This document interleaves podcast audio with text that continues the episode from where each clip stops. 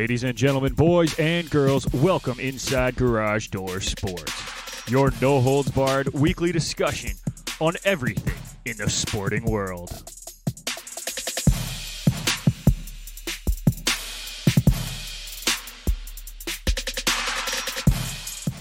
For all your news on hockey, baseball, basketball, football, soccer, and more, you've come to the right place. And now it's time for your hosts, Nick McVicker, Kyle Vardy, and Irfan Manji.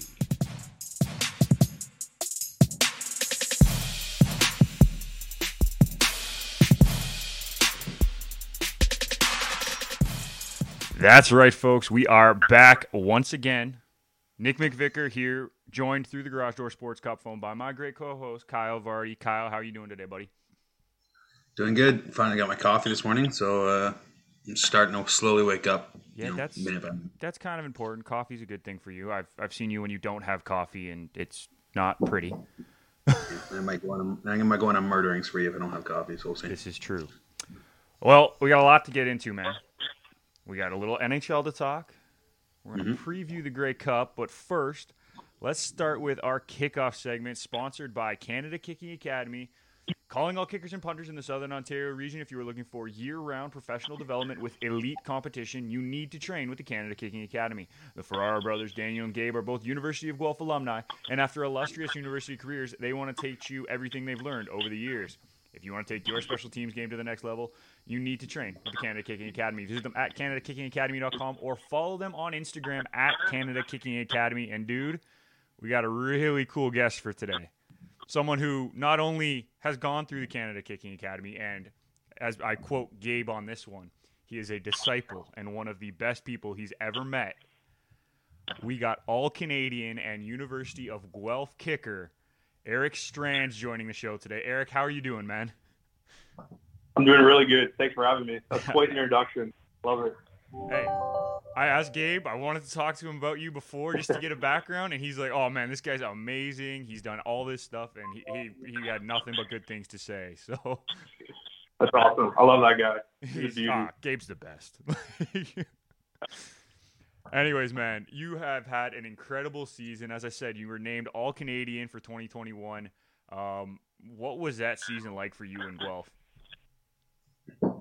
It was it was an awesome season. Um, going from the off season to the season where um, I would train four days a week with uh, Gabe and Dan, and then going into the season where you go every day nonstop. It was it was a good season.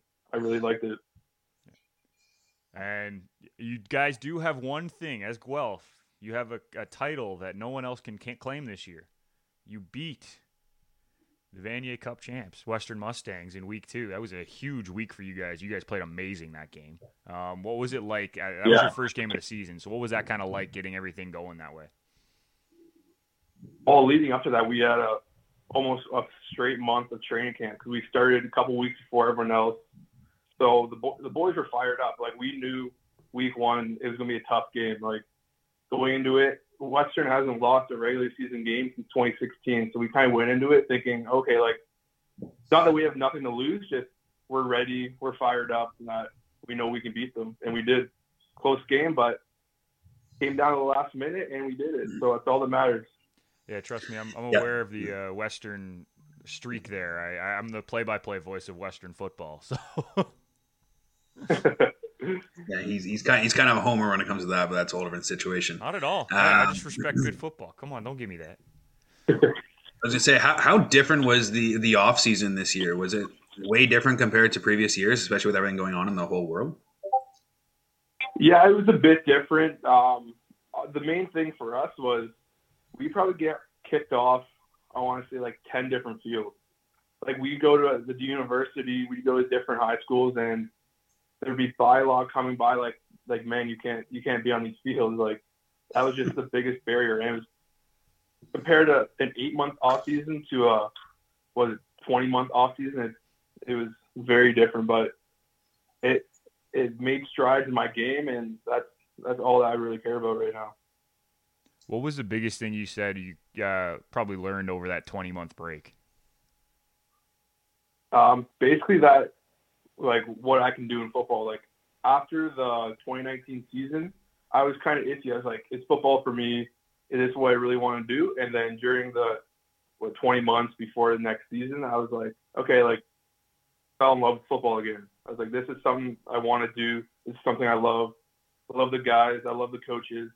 So this is what I want to do. I was just gonna ask. I was gonna. I was gonna say, like, are you planning to try and pursue further football? Or are you gonna go like stick with your because you're in accounting, right? Correct. I'm in accounting, yeah. But yeah. so this would be this upcoming draft is my draft year. So I'm eligible for this draft season. Um, I've declared, and I was just training to get to that point. Okay, perfect. Uh, how has Gabe, who has gone through the draft, gone and played on a few teams in the CFL. Now he's signed with that Ticats in the on their practice squad right now. How has he kind of helped you mentally prepare, I guess, for the upcoming few months with the draft coming up? Well, it's just him kind of believing in me, sending me texts saying, "Hey, man, like great game," and mainly in the off season, like having someone there that's made it, yeah, by your side, competing with you, and just kind of giving you tips and like um, all the positive messages he sends. It's, it's pretty awesome. He's been a huge mentor to me. I'm kind of curious. What made you choose kicker as your position? so a lot of people ask it. So I'm I'm not like the stereotypical kicker. I'm not tall, skinny. Like I'm six foot two fifteen, so I'm a bit beefier than normal kicker. Um, so I think it was back in 2013. Um, I was playing running back and I broke my collarbone playing running back. And they're like, okay, we need a kicker on the team. And they're like, I know you played soccer. Can you kick? I'm like, yeah, I can kick, but I can't punch because I'm in a sling. So they're like, all right, you can kick, but then as soon as you kick, run off the field. and as soon as that point on, I kind of was like, all right, I, I'm pretty, I, I'm pretty good at this. So I stuck with it. I still played other positions, but then as soon as I got to grade, I want to say 12, I kind of was like, okay, I need to focus on kicking. This is what I'm good at. And here we are. I kind of want to see video of this kicking in a sling and running off the field. it's, in, it's in his highlight tape. It's in his highlight tapes. sure it is. Um, so being named an All Canadian, how how special was that moment when you saw that? That was that was huge. That was huge. So, hey, I know as soon as I, as soon as my coach called me in the office and was like, "Hey, you're named first team All Canadian kicker," I was like, it just kind of hit me. I was like, wow, like I, I set a goal for myself at the start of the year to be first team All Canadian and to be academic All Canadian. And I, as soon as he said that, I'm like, okay, I, I achieved both. So I was on top of the world. It was it was awesome. That's so cool. So being being a kicker, obviously have late game situations. Being that that type that type of guy, how do you deal with the pressure of potentially mi- making those make or break kicks? It's it's just repetition. It's just in practice having your team kind of behind you, like yelling at you, spraying water at your feet, um, all that kind of stuff. It's just all all leading up to it. It's just um, knowing that your team has your back, your coaches are confident in you, and that you know you can execute it. That's the big thing. Sounds about right to me. Kyle, anything you want to, else you want to ask him before we uh, flip the script and go to the Grey Cup? Um, honestly, the only other thing would be like, how has the kicking academy? Like, obviously, you mentioned Gabe and stuff like that. How, like, what was the biggest thing the kicking academy helped improve your game? I would say the point that they always say is to be the best, you must train with the best. And doing that there, kicking with Gabe, coaching with Dan, it's it's just elevated my game by giving me that confidence and the ability to be able to train with the best players around has elevated it to, to new heights. I like it. I like it. I like it. Little little kicking academy plug. Gotta love it yeah. Gabe will love it too. Um, yeah. Well, Eric, that's awesome, man. it sounds like you had a great year. We're we're cheering you on from uh, from Garage Door Sports. Let's flip the script now Appreciate to it. your hopefully your next location in the CFL, Grey Cup yeah. Sunday. Hamilton, Winnipeg rematch of 2019. Kyle, you're the betting Mhm. guy here. Yep. Who's the favorite to win this one? Uh, the favorite's got to be Winnipeg. Um, as much as I, I, my my lovely girlfriend does not agree with me, um, as she is a Hamilton fan, I don't I don't know how much a home field advantage is going to play a factor. I think it will play a factor, but I think Winnipeg's been the better team all year. I think Winnipeg has the better defense, and I think they're set up better to actually win the game. Um, obviously, last week was very uncharacteristic for them with having like eight turnovers. Um, and they still ended up winning that game, which I don't know if that's better for the Blue Bombers or more embarrassing for Saskatchewan that they couldn't take advantage of those eight turnovers. Probably. Um, yeah, combination of both potentially. I mean, you got you got Hamilton who just didn't show up in the first half against the Argos and then dominated in the third and fourth quarter. So it's like you got tail two tapes. Um, obviously, apparently the uh, the Timbit Stadium or whatever she calls it, um, the Tim Box or something, and, uh, should be should be up and roaring. So we'll see how that goes. Um, I, I have personally have the Blue Bombers, but it could be, could very well be a close game. Well, it's funny because like you watched the two games last week, the, the conference finals, and Eric, I don't know if, if you got a chance to see them, but like I think the two teams that won didn't win those games. They just did enough not to lose those games, and I think that's how they ended up in the Yeah. final, right? Hmm Yeah, I, I think the teams that lost lost the game to themselves. Like they're like the Ticats and the Bombers. Like they won the game because the other team lost. It wasn't because they outplayed them. It's true. Like, like it you just came at- down to Oh, go ahead. they came down like obviously Dane Evans going in, going 16 for 16, and kind of running it up. I, that was the difference for sure in that game. Yeah, it's kind of crazy to think that, eh? Like, we were all expecting Jeremiah Masoli to be the guy, and then he sucked. Like, there is no way getting around it. He looked awful when he was in. Then they go to Dane Evans, and he can't miss a throw. Now, I know he was Yeah. making smarter plays. Don't get me wrong. Like, he was playing within the offense, but that was a huge turnaround there, Kyle. Oh, 100%. And it's one of those Masoli honestly I I think is this might be controversial. I think he's overrated, but that's just me personally. Obviously, I I, I watch CFL. I don't watch too much CFL, but every time I watch, he ends up throwing two picks or ends up overthrowing a guy by 40 yards, and it's like the guy's wide open by 10 yards, and somehow he still overthrows him. I'm not quite sure how he does that, um, but I, I think I think Evans is the guy to go to in the Grey Cup. They they still haven't apparently No, they did. announced who did they? announced, they announced it like Thursday. Evans is Oh, okay. Yeah, I was gonna say they. I, I thought they announced it already. Okay, I, I, I didn't I didn't see that part. So I mean, Evans Evans definitely is the guy to go to. Uh, obviously, I don't think he's going to re- recreate the 16 for 16 what he did with four touchdowns in the second half. But even one then, I think what he had one touchdown. He I think he ran too, do you know? ran Dane to Evans win. ran for two, but he, he scored like one touchdown through the air. Sorry, I thought you were talking passing. No, my fault. I don't care about passing. I'm talking total touchdowns. Okay, I'm sorry. did, did the points go up on the board? Yes, it's a the touchdown. points went up on the board. It took him a while to get there, but they got up on the board. So it's well, that's and it, it basically it's, it's what it's what he said. It's like Argos settled for like five field goals in the first half, and you can't do that. like it would be like, look, oh, it's another ten yard field goal. It's like okay, it means I can't punch it in from the ten yard, like from from up close. It's like you, you can't do that. It's it's simple as that. Obviously, you can do that a couple times, but you can't do that four times in the first half and and the half at twelve nothing. So, I mean, the Winnipeg's. I think Winnipeg wins. I think I think Evans does do great, but I mean Winnipeg's defense, from what I've read, is apparently the best defense in the last fifty years. So Yeah. They are. They're a I top mean- defense, and Hamilton is middle of the pack in all of the offensive categories. So it's going to be really interesting to see how they can kind of break that down.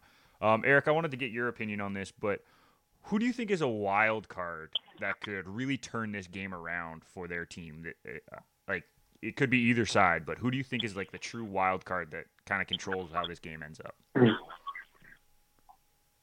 I think it's going to be Speedy B. I think if if he returns one, that's all the momentum they need.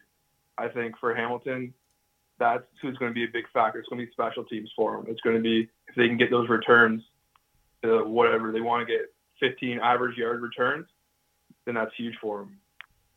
They return one, that's a lot of momentum. I know for us, every time we get a return touchdown, it's it's like the game changes. It doesn't matter if we're down 30 or if we're up, whatever. It's it's our game now.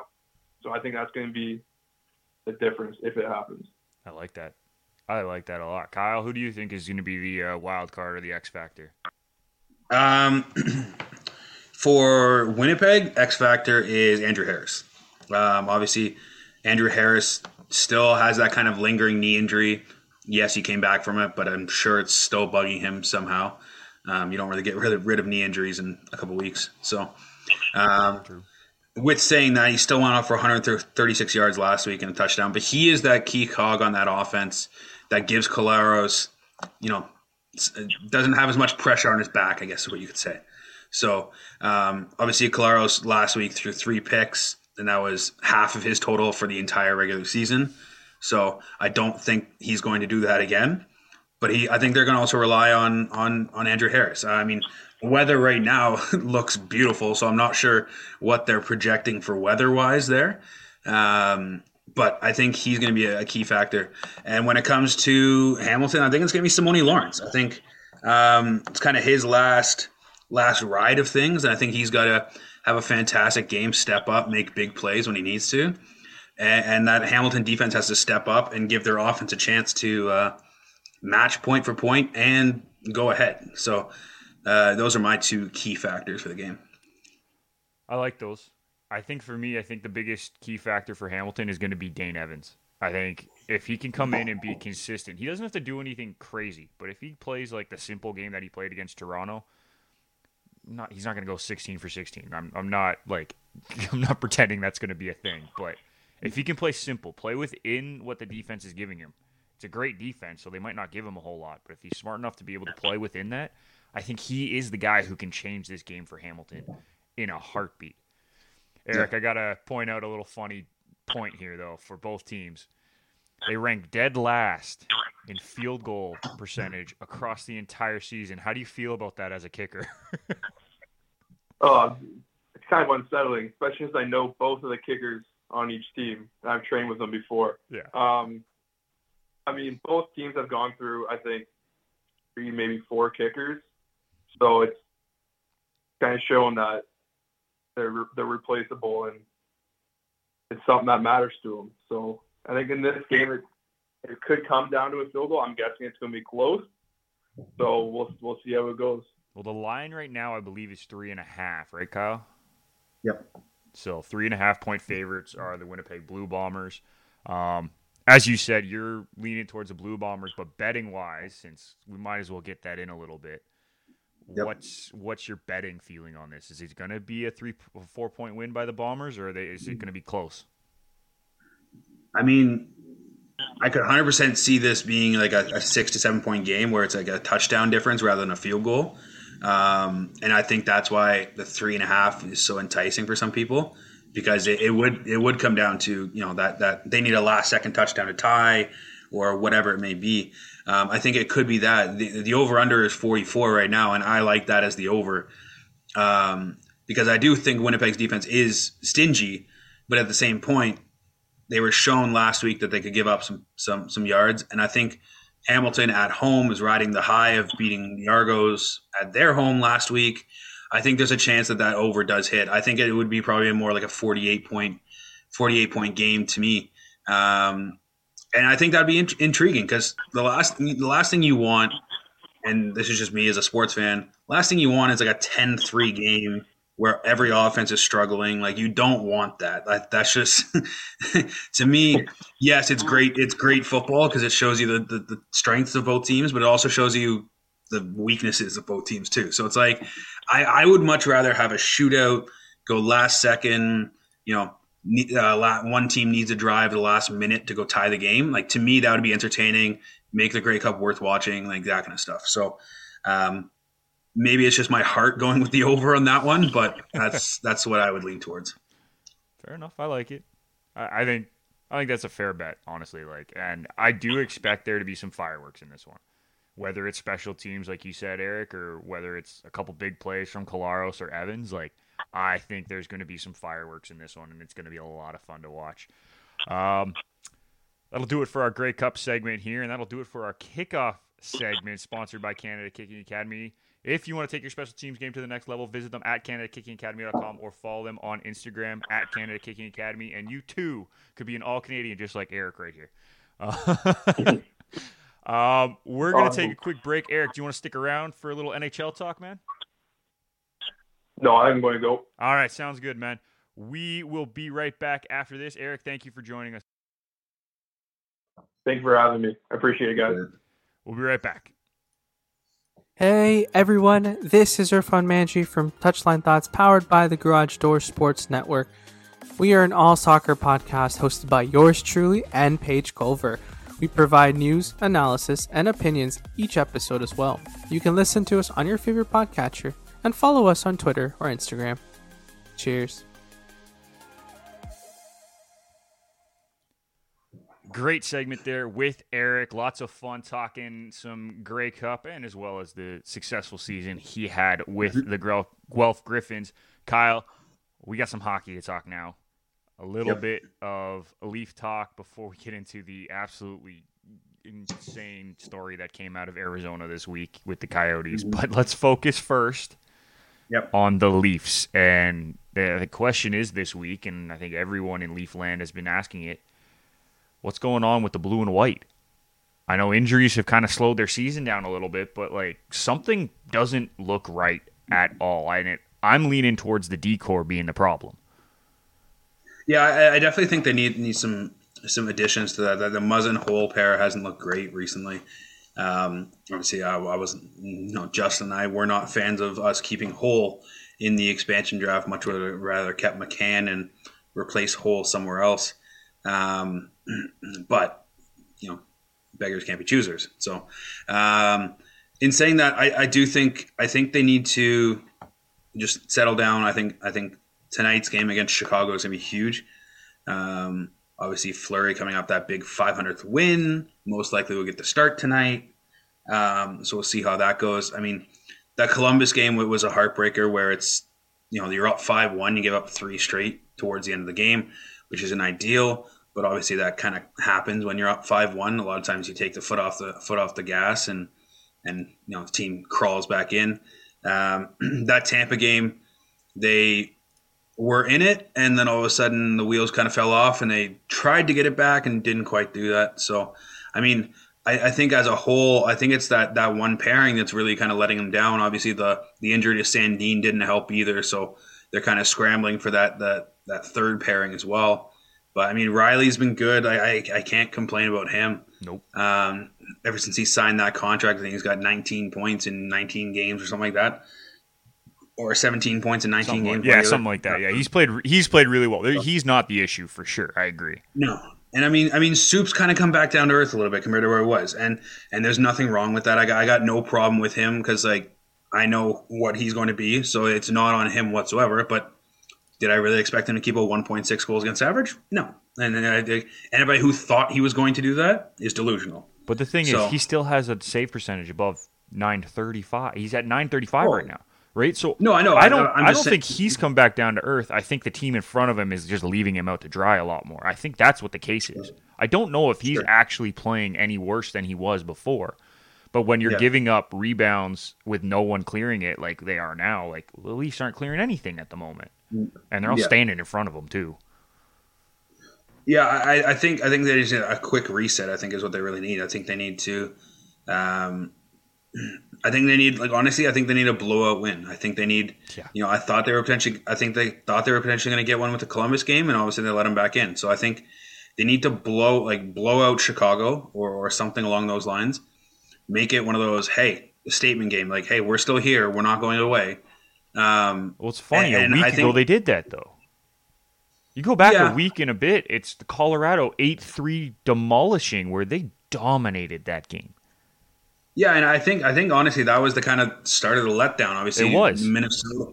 The Minnesota game was kind of kind of tough because they were, you know, they were down three nothing, battled back, and then lost in overtime. Um, obviously, that Winnipeg game was an absolute shit show. That's a whole different thing.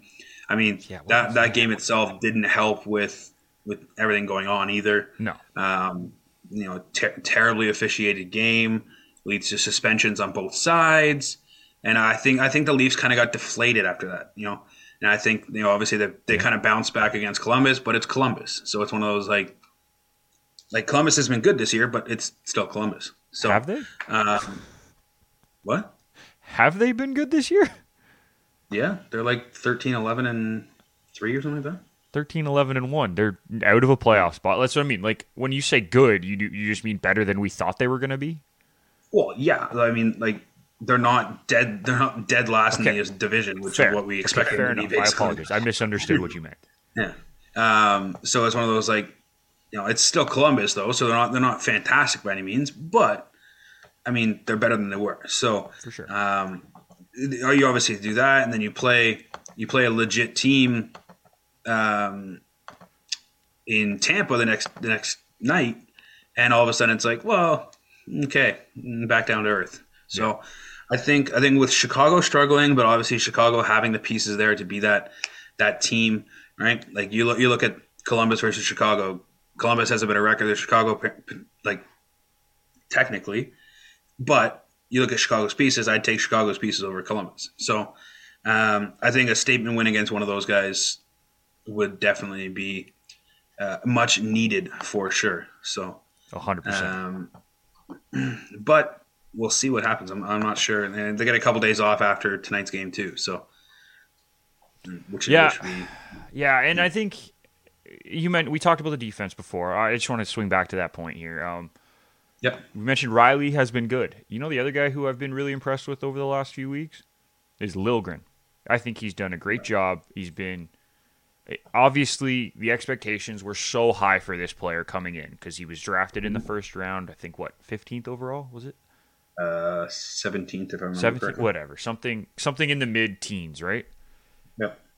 and everyone thought he was going to be so good, so high. And it's taken him a while to get to the NHL, but it, he looks like he has found a nice role when he was playing alongside Sandin before Sandin got hurt, right? Yep.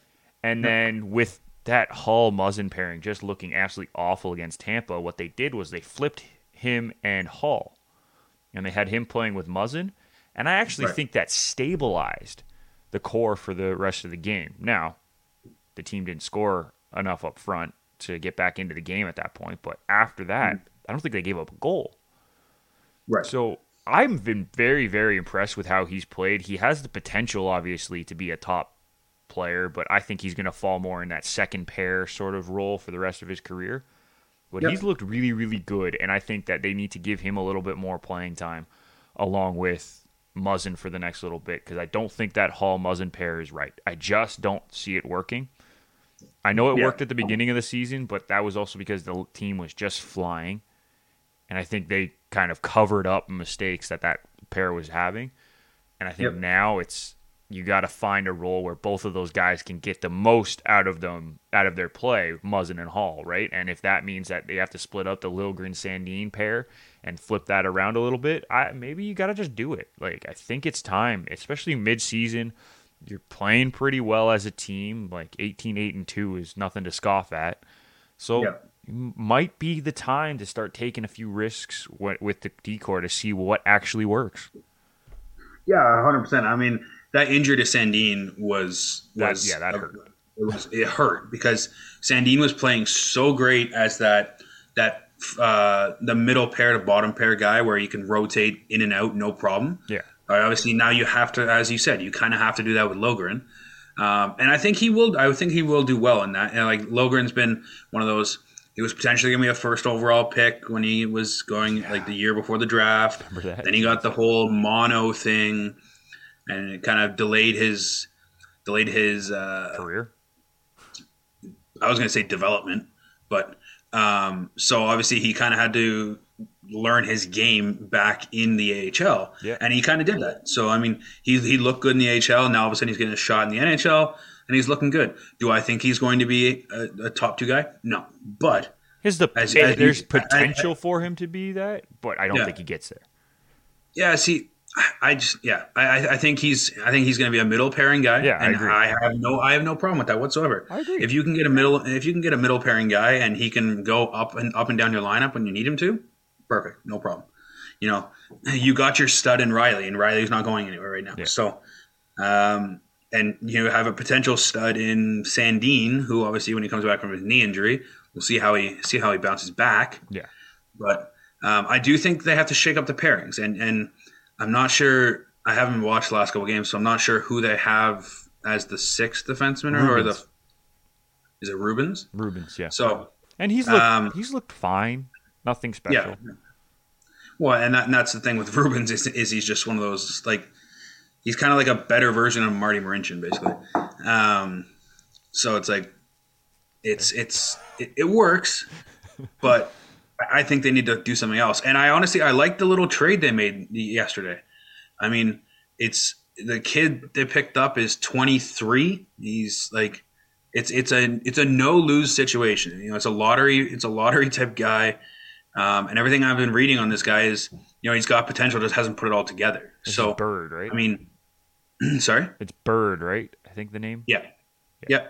So, I mean, if he can put anything together and become, you know, a half decent defenseman, then I, I think it's worth it to dump Curtis Gabriel, who wasn't even playing for us, really. Yeah. So, I didn't mind the Uh, Gabriel signing in the offseason as depth, but then our depth looked really, really good at the beginning of the season, so kind of defeated the purpose of bringing Gabriel in. Yeah, Hunter, and it was one of those like the, the we had going into the season was we had twelve guys who could fill up the last six rows or six positions, I guess. Yeah. So, um, I mean, you, you, you take it as it is, I guess. But Yeah. And I don't think anyone would be upset with how it's worked out. Like, I think Gabriel was brought in as a possibility who could fill the bottom roles. Yep. We found people who worked better together. We moved him on. Like, I don't think anyone could be upset with that. And if they are upset, then they're being a little too picky. yeah, I was gonna say that then it's a different different uh, situation. So Yeah. Um, it's just not really worth it. So we're looking. Do you, so I talked about the defense. Is there a simple solution on the defense right now? Is it just switching those pairs up right now? Maybe that'll be the simple solution, or is it is a deeper issue? Do you think, Kyle? Um, I do think, to be honest, I think they need to go out and get somebody, um, and and that's just my personal opinion. Uh, I, I do think getting somebody, not necessarily high end, but like somebody who's middle to bottom pairing, um, somebody who can who can not necessarily be a difference maker in the lineup, but just somebody who can solidify things. I think that's that's really what they need, and I'm not sure who like that could be. I'm not really sure about that one. Yeah. Um, so, I mean, you you could look maybe to Montreal, like maybe you look at like Ben Chiarot type of thing. Um, obviously, that'd be kind of a big. it would be a big kind of go out and get him. Obviously, he's a rental guy. Um, not sure what the acquisition cost would be, but he's the type of big defenseman. Looked fantastic for Montreal in the playoffs last year. Obviously, side by side with Weber. Um, and just he, he's a difference maker because he's he's the type of guy who's he's not going to wow you by anything, but he's physical. He's like the type of defenseman that you need going into the playoffs, and I think he'll do well with that Leafs team. So, I mean, you look look look at that. Maybe uh, maybe you go to Buffalo. Maybe get like a Colin Miller type of thing. Um, not sure how how he would fit or how that would do, but I mean, I think it would work. Um, Yeah. and and then I'm trying to think of who else.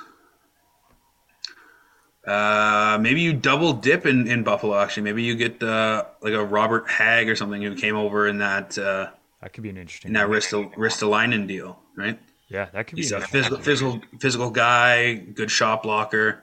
Um, you know, uh, six foot two, like he's he's pretty big. So I mean, he'd be a perfect third pairing guy. Uh, maybe if you need to, you could throw him second pairing. You know, maybe maybe if, if it's if it's Buffalo, maybe just send maybe send Engvall back or Mikheyev or something because I think Hagg's only making like a million or something like that for for salary. So Yeah. you swap out salaries directly and and see how that goes. Uh, there's there's different options that are available for sure. So I think they need to go out and get somebody and, and kind of make a difference there. Yeah, I like that. I think those are those are some good moves, Kyle. I, I think that's a good one. Um, last question on the Leafs, then we'll flip to the Coyotes. Uh, Do you think this stretch at all hurts their chances of re-signing Campbell in the offseason, or is this just like part of the season? Everything, every team kind of has it, sort of thing. I think every, everybody has those lulls. Obviously, we're, we're talking right now about a three, Four, four game stretch, I guess, technically. Yeah. Um, right. So it's one of those. Are we overreacting based on how well they were playing before? Potentially. Maybe it's just like maybe it's just like a little stretch where it's hey, we're not playing our greatest, but you know we're picking up points here and there. Right. It's like the last four game we picked up three points. Is it ideal? No. But in saying that, you know, you lost to Winnipeg and you lost to Tampa.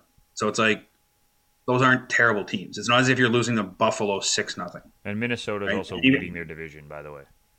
Oh, I know. Minnesota's been fantastic this year. So, I mean, and when I said losing to Buffalo, I meant more like Ottawa. It's like losing to Ottawa six nothing. It's like that's not what's happening right now. It's you lost five three to Tampa, which is like whatever. They scored an empty net, so it was really like a four three game.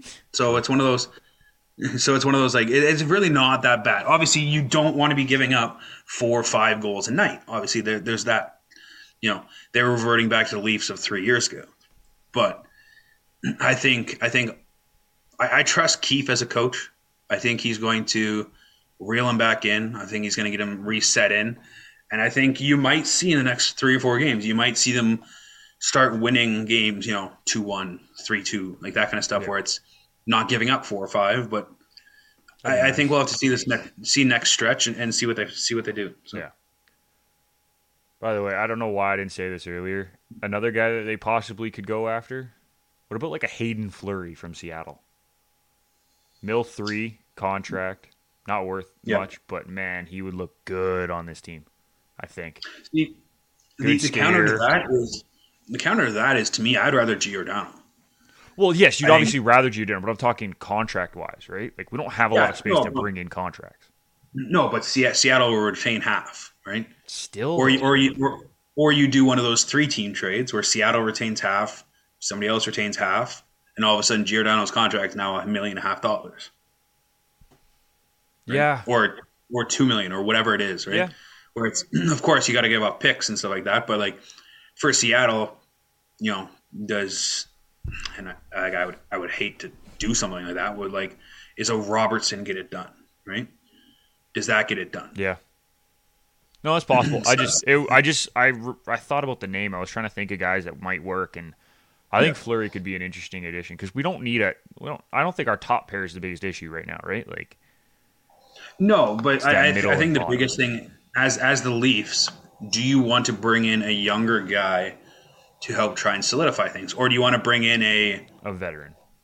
either a veteran or like an older veteran, right? Very similar to, you know, not necessarily. I'm not comparing the two, but like what the Caps did with Chara, where it brought Yeah. in, brought a veteran presence, like that kind of thing. Bring in a Giordano or something along those lines for the Leafs, right? You know he's going to fit pretty well. You know he he would replace Holl in that second pairing basically. You could almost throw him up in the first pairing if you wanted to, but I would think he would just be fine in the second pairing. right? Yeah, fair. may, may not be this fleetest of foot anymore, but then again, neither is Justin Holl, and he's ten years younger. So, um, I, I, th- I think it would be a seamless transition, and it would get Engvall off your goddamn PP two, and Giordano would run the second power play. So, Geez, tell me how you really feel.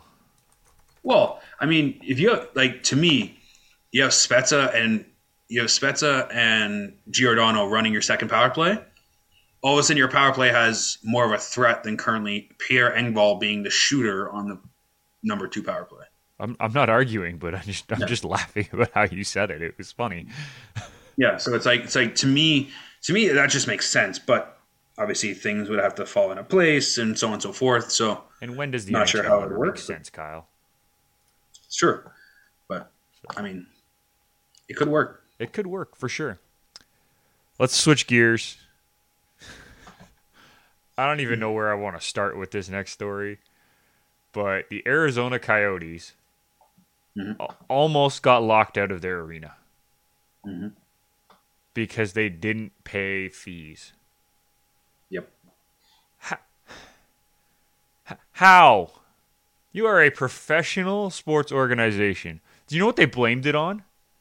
An unfortunate human error. Y'all are a f- professional sports team. You have enough. You should have enough people to check that. it should Yeah, the problem is they don't. The problem, problem is they don't have enough money. That's the problem. It still shouldn't come down to one person. Fair, agreed. Like, I just I, I found it hilarious that like, you know, Bettman came out. Oh my God, there's no chance that they're moving anywhere. I'm like, they don't have money. There's no chance. There's no chance the Coyotes actually paid that. It was 100 percent the NHL paid it. There's not even a question, right? Because the club said it settled its debt. Didn't say they paid it. They just said they settled the debt, which means the NHL wrote the Coyotes a check for 1.3 million dollars. Said, "Hey, don't get locked out of your goddamn arena. Pay the friggin' bill." Figure it out. Yeah, but like, Yeah, I the thing that gets me is the human error reason. Like, I'm sorry, there's there's I'm sure the city of Glendale and was it the, the whole is it just the city or is, what is it? Who did it? Oh, No, it's the uh, Arizona Department of Revenue. yeah. I'm it- sure it they like- sent you a couple freaking letters. No one decided to read them. Yeah, Don't give me human error. Yes, it might have been initially a human error, but you must have had time to fix this because they were going back. How long was these going back? These were going back. Arena invoices outstanding from last season. yeah. They're, it's not like it's this year. It's not like it was just this month that they forgot to file. It was last year's crap. Like, Yeah, it, it was. It's something that you can't have. I just. I don't get it. And we were just there. oh, 100 percent. And like, the, don't get me wrong, the arena is beautiful. Like, it, it looks like on, on the outside, it's great, and the inside, it's kind of. Eh. It's, it's fine. But- like, it's not a bad arena, but it's not a great arena.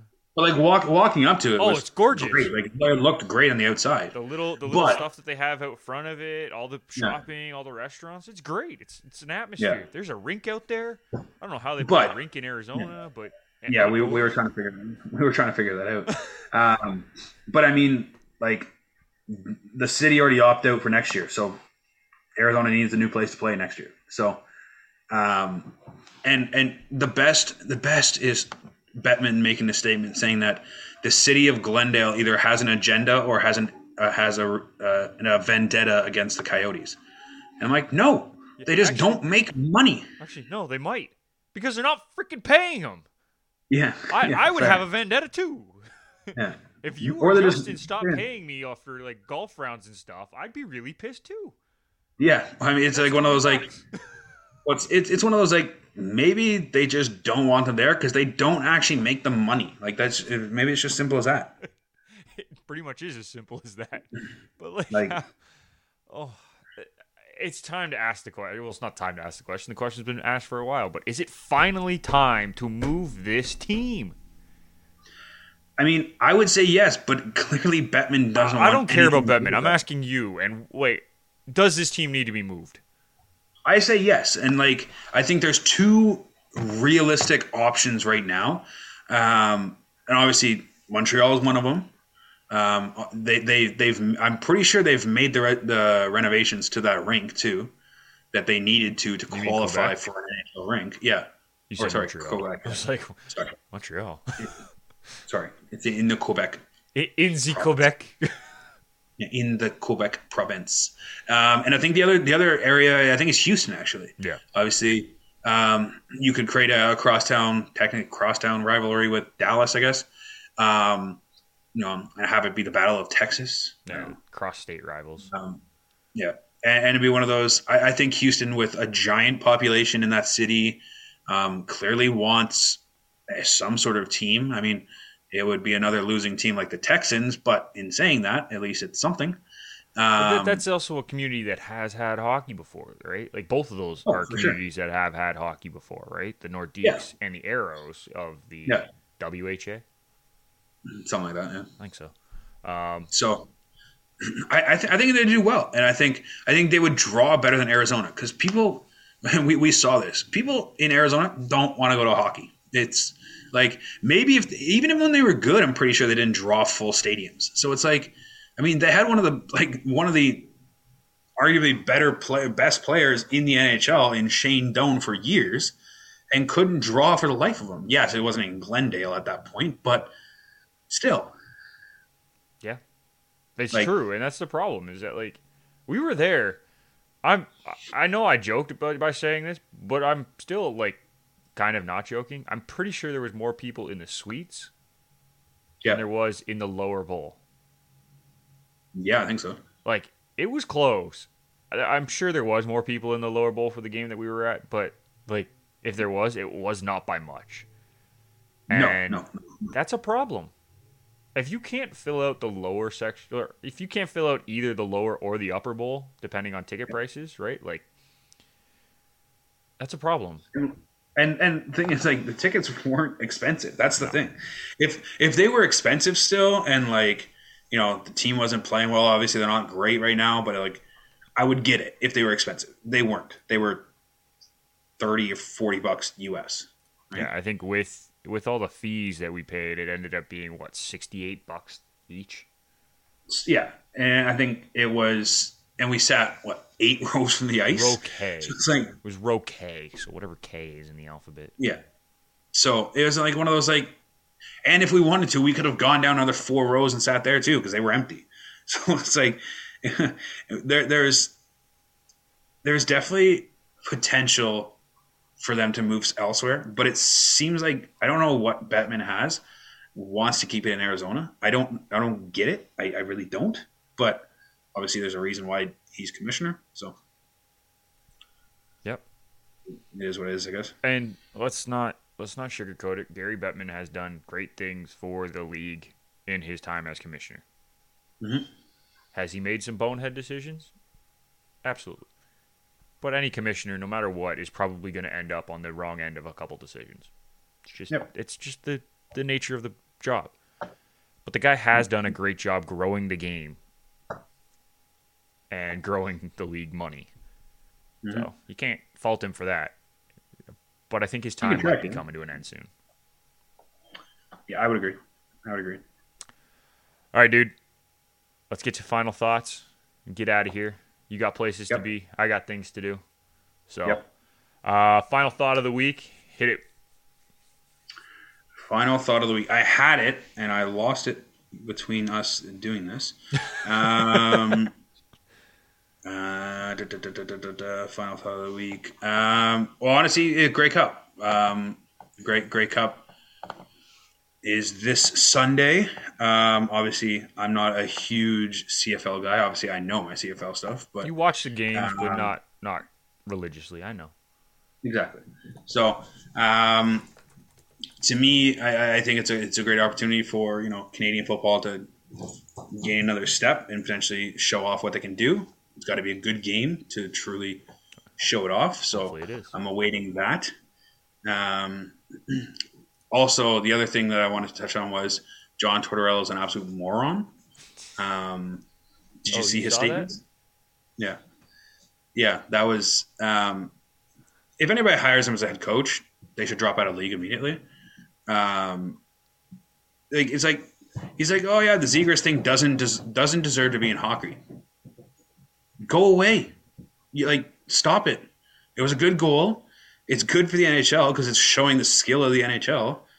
And, well, that well, you know, mm, twenty years ago you would have been decked for that. Well, it's not twenty years ago. Torts, go away. So, I mean, I could go on a very explicit rant if I really wanted to, but I'm going to avoid that right now. I kind of want to Um, do the rant, but I'm going to let it go. Yeah. Yeah. So, um, be I mean, for you and me off air. yeah. So it's like it torts. Let it go. It's the way the game is now. You can't be still thinking it's 2000 where you're gonna have a go, guy go headhunt somebody. It's not happening. No. So, I mean, that's yeah. Just I'm happy where the where the game is now. It's a very entertaining game now. Um, don't get me wrong, it was entertaining back then too, but it's just not the way the game played now. So, so it's it's he's got to get up to the up to the times and, and figure things out. So I agree with you 100%. I, I saw that while we were doing this recording. It popped up on my phone. I'm just like, oh, oh, torts. No, don't, no. Yeah. That ain't it, Chief. That ain't it. Um, building on your Grey Cup, final thought. I'm going to go the other way. I'm producing the show, so I know a lot about the, the, the Cup now. Um, kickoff, 6 p.m. tomorrow on TSN, obviously. Make sure you tune in. It's going to be a lot of fun. I'm also very interested on a different pace we got a couple Canadians in the round of 16 of Champions League, dude. Jonathan Mhm. David, Alfonso Davies both make it through with Bayern and Lille. Lille looked really good in the group stage. Like Oh, yeah. I know people weren't sure how they were going to react after winning last year in the French league and then kind of being the team. Th- They look solid and they're a dangerous team. I'm I'm excited to see how far they are going to be able to make it. Um, and obviously we'll get we'll get Irfan's take on that as well uh, next time he's on the show. By the way, dude, I don't know if you know this, but next episode is 100 since the relaunch. Since the rebrand. Yeah, not bad, eh? So that'll be like that'll be a fun little episode right before Christmas, last one of the year. Mm-hmm. We'll make it a good one. Yeah, that'll be uh, that'll be very interesting because Yeah. I will, be in the bag, so that'll be fun. You'll be in the bag. Why will you be in the bag? Oh, I got plans on Friday night, so that'll be fun. Oh, goody. We're going to have a hungover Kyle for episode 100. well, as always, guys, if you are looking to follow us, follow us at Garage Door Sport on Twitter, at Garage Door Sports on Instagram. If you're looking for myself, it's at Nick McVicker. If you're looking for Kyle, it's at Kyle Vardy. Make sure you follow us for more uh, sports updates as well as just fun random tweets. Um, if you're looking for Kyle at the Betting House, don't forget to check out Betting House Pod on Twitter and Instagram. Touchline TH uh, for Touchline Thoughts as well. You heard the commercial. Irfan and Paige are doing great things. Paige is home now as well, so they're they're actually doing stuff, which is cool. They got. Did you see Their, their, their sweaters? hoodies, their, their hoodies are pretty cool. They like got they got nice sweaters. We got to get something like that for us, man. I, I have mine, but like we need more. yeah. Um, yeah. I guess other than that, thank you for listening, everybody. We appreciate the time that you spend with us. We appreciate you listening at all. We will be back next time. Have a great one.